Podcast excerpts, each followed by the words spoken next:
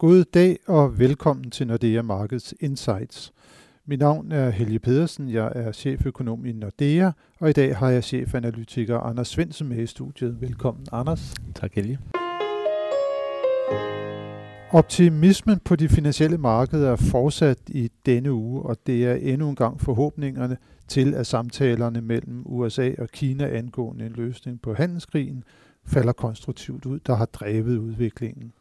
Samtidig kan vi konstatere, at det kæmpe nederlag, som Theresa May led i afstemningen i det britiske parlament om den udtrædelsesaftale, som EU og den britiske regering indgik i slutningen af november, ikke førte til panik på markederne, og måske overraskende heller ikke engang til en svækkelse af det britiske pund, som tværtimod gik styrket ud af afstemningsresultatet. Men uh, Anders, hvad kan der egentlig være som en god forklaring på det, for usikkerheden omkring, hvad der nu skal ske omkring Brexit, er vel større end nogensinde før? Ja, det er du helt ret i, og det kan måske også virke en lille smule underligt, at, at pundet ikke umiddelbart bliver, bliver svækket. Øh, selvfølgelig har det også noget med, med niveau, niveauet at gøre, og, og pundet er selvfølgelig allerede øh, svagt, og, og der er selvfølgelig allerede øh, priset en masse usikkerhed ind. Men når vi kigger på, på selve begivenhederne, så kunne det måske også være fordi, at Theresa May jo faktisk led et, et overraskende stort nederlag til at starte med, og det faktisk fik oppositionen til at kalde en, øh, en mistillidsafstemning til, til regeringen, som hun så endte med at, at vinde, eller Mays regering endte med at vinde.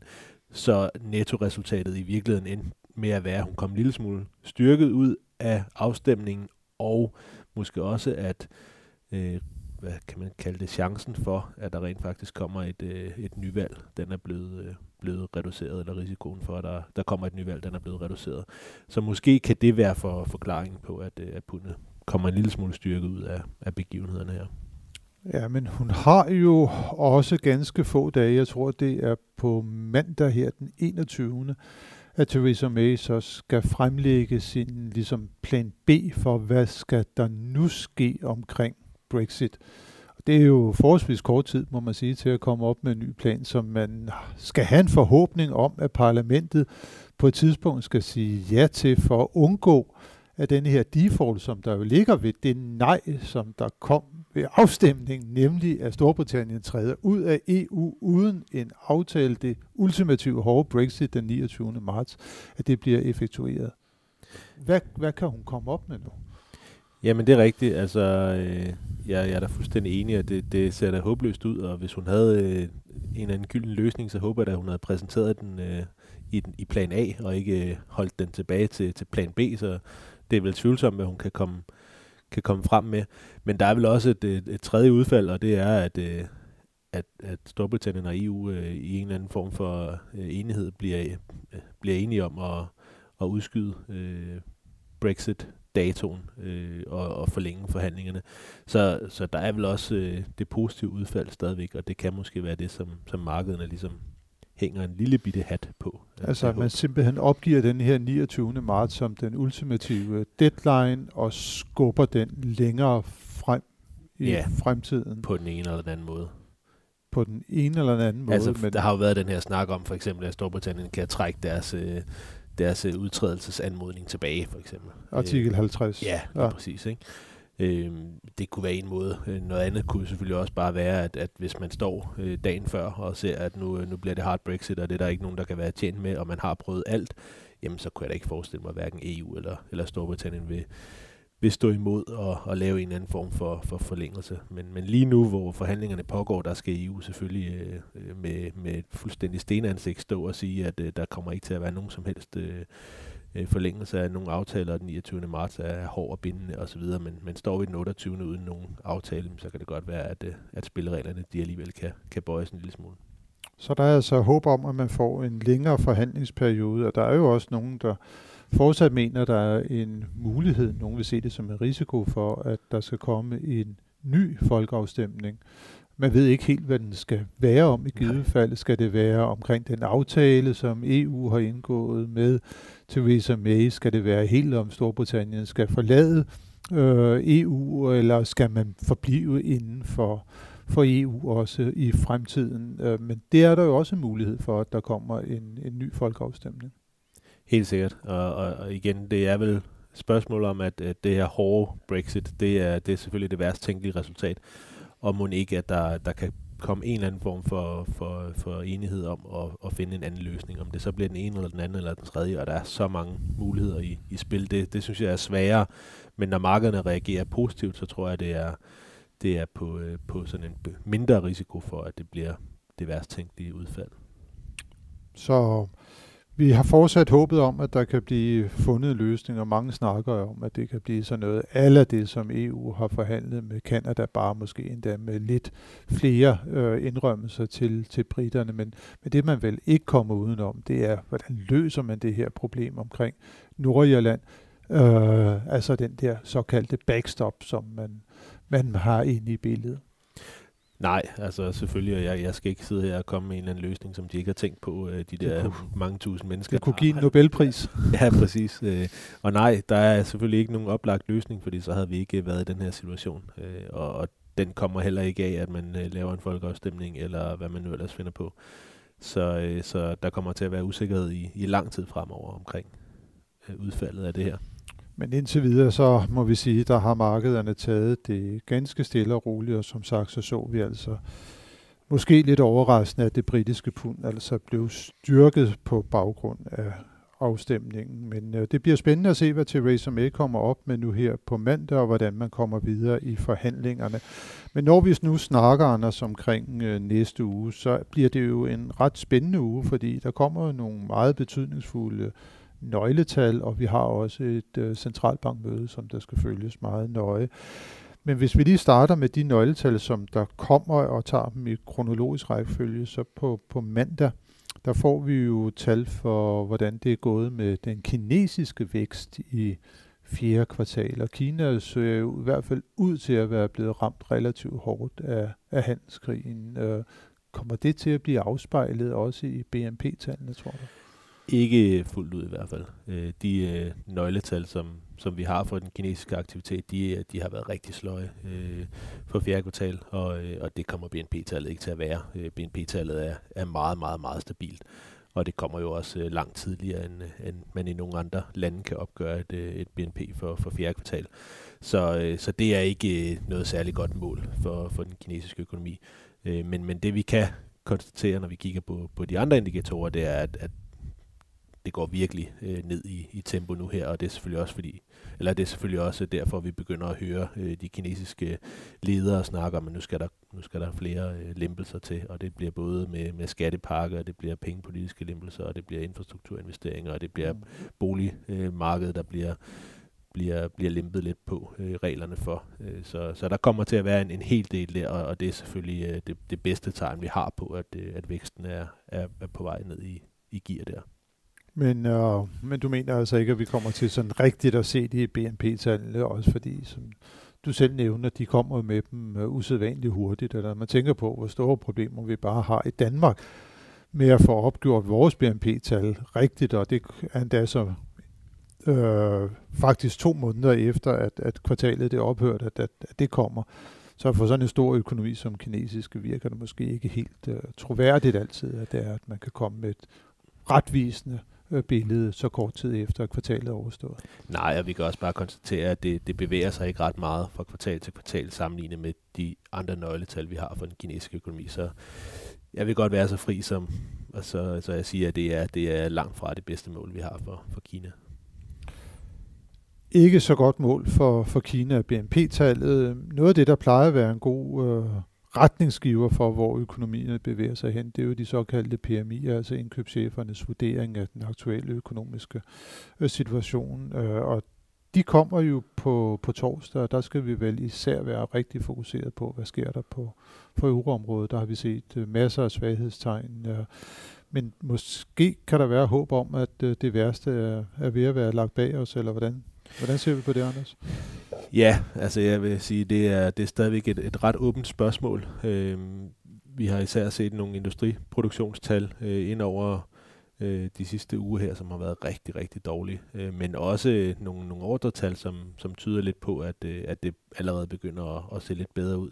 Så, så jeg tror stadigvæk, der er noget midlertidigt mm. øh, i, i tallene for øvrigt, og, og som en del af forklaringen på, at øh, vi havde så, så sløjt et andet halvår af sidste år. Men jeg tror også, der er noget, øh, noget dybere, øh, der mm. ligger øh, under overfladen, og, og det bygger jeg jo også på, at, at den nedgang, vi har set i PMI's for øverområdet, det, det startede jo tidligt sidste år og har gået sådan relativt stabilt nedad. Men, men det kom jo også fra nogle, kan man sige, ekstremt høje niveauer. Og vi var vel alle sammen enige om, at da vi gik ind i 2018, der de PMI-tal, vi havde, som var historisk høje, ja. at de overvurderede den reelle udvikling i økonomierne. Helt sikkert. Men i USA, der, der havde vi jo den samme holdning, og der er de jo så gået op i løbet af, af det meste af sidste år. Ikke? Så der har været en eller anden forskel der mellem, mellem USA og, mm. og øverområdet, som, som kan skyldes forskellige ting, men, men det, det er ikke sådan helt klart endnu, synes jeg, at, øh, at vi bare skal have øh, bedre tal, og vi tror faktisk, at øh, det første halvår øh, i år også bliver, bliver forholdsvis sløjt for, for væksten i øvrigt. Men, øh, men Monique PMI'erne godt kan, kan komme en lille smule op her på den helt korte bane.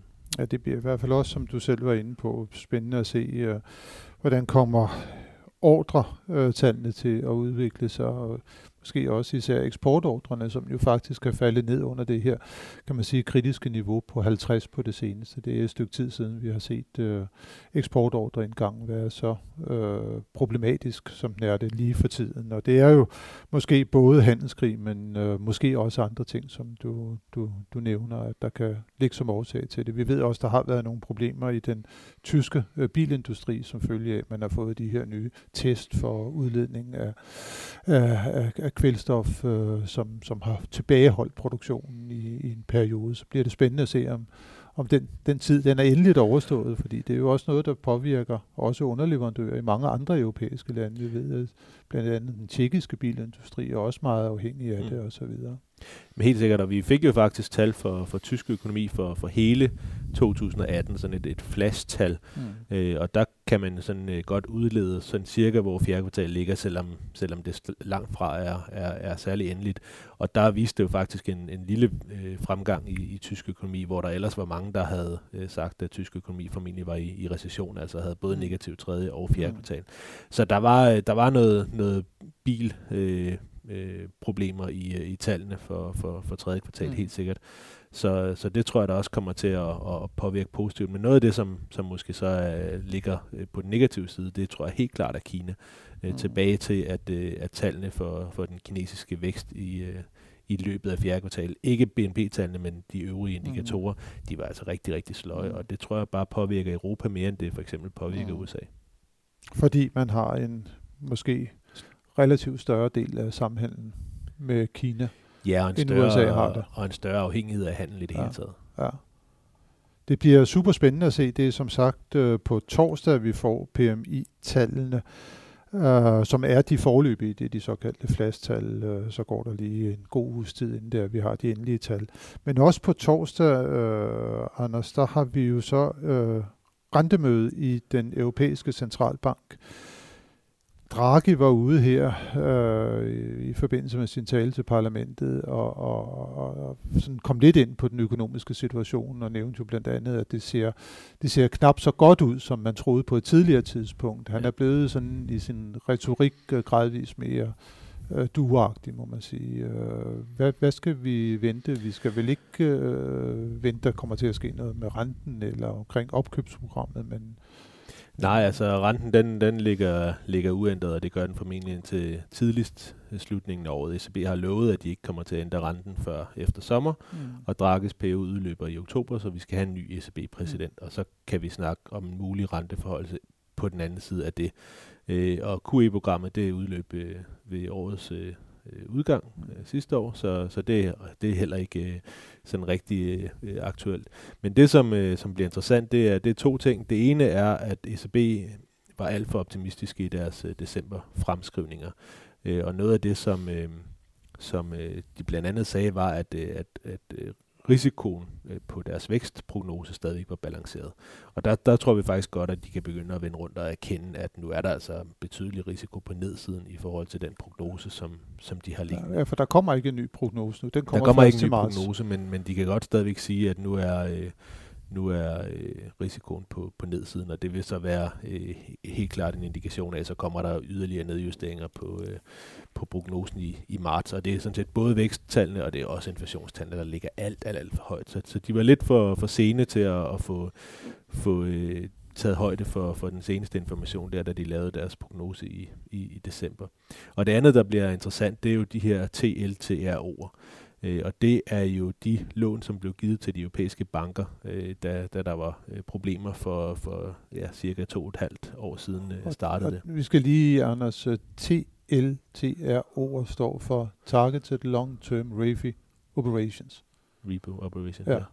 Men, øhm, men ja, så det er i princippet likviditet, som man giver til, til de europæiske ja. banker. Og, og når vi når til juni, så vil øh, de første, der blev givet, de vil have mindre end et år til udløb.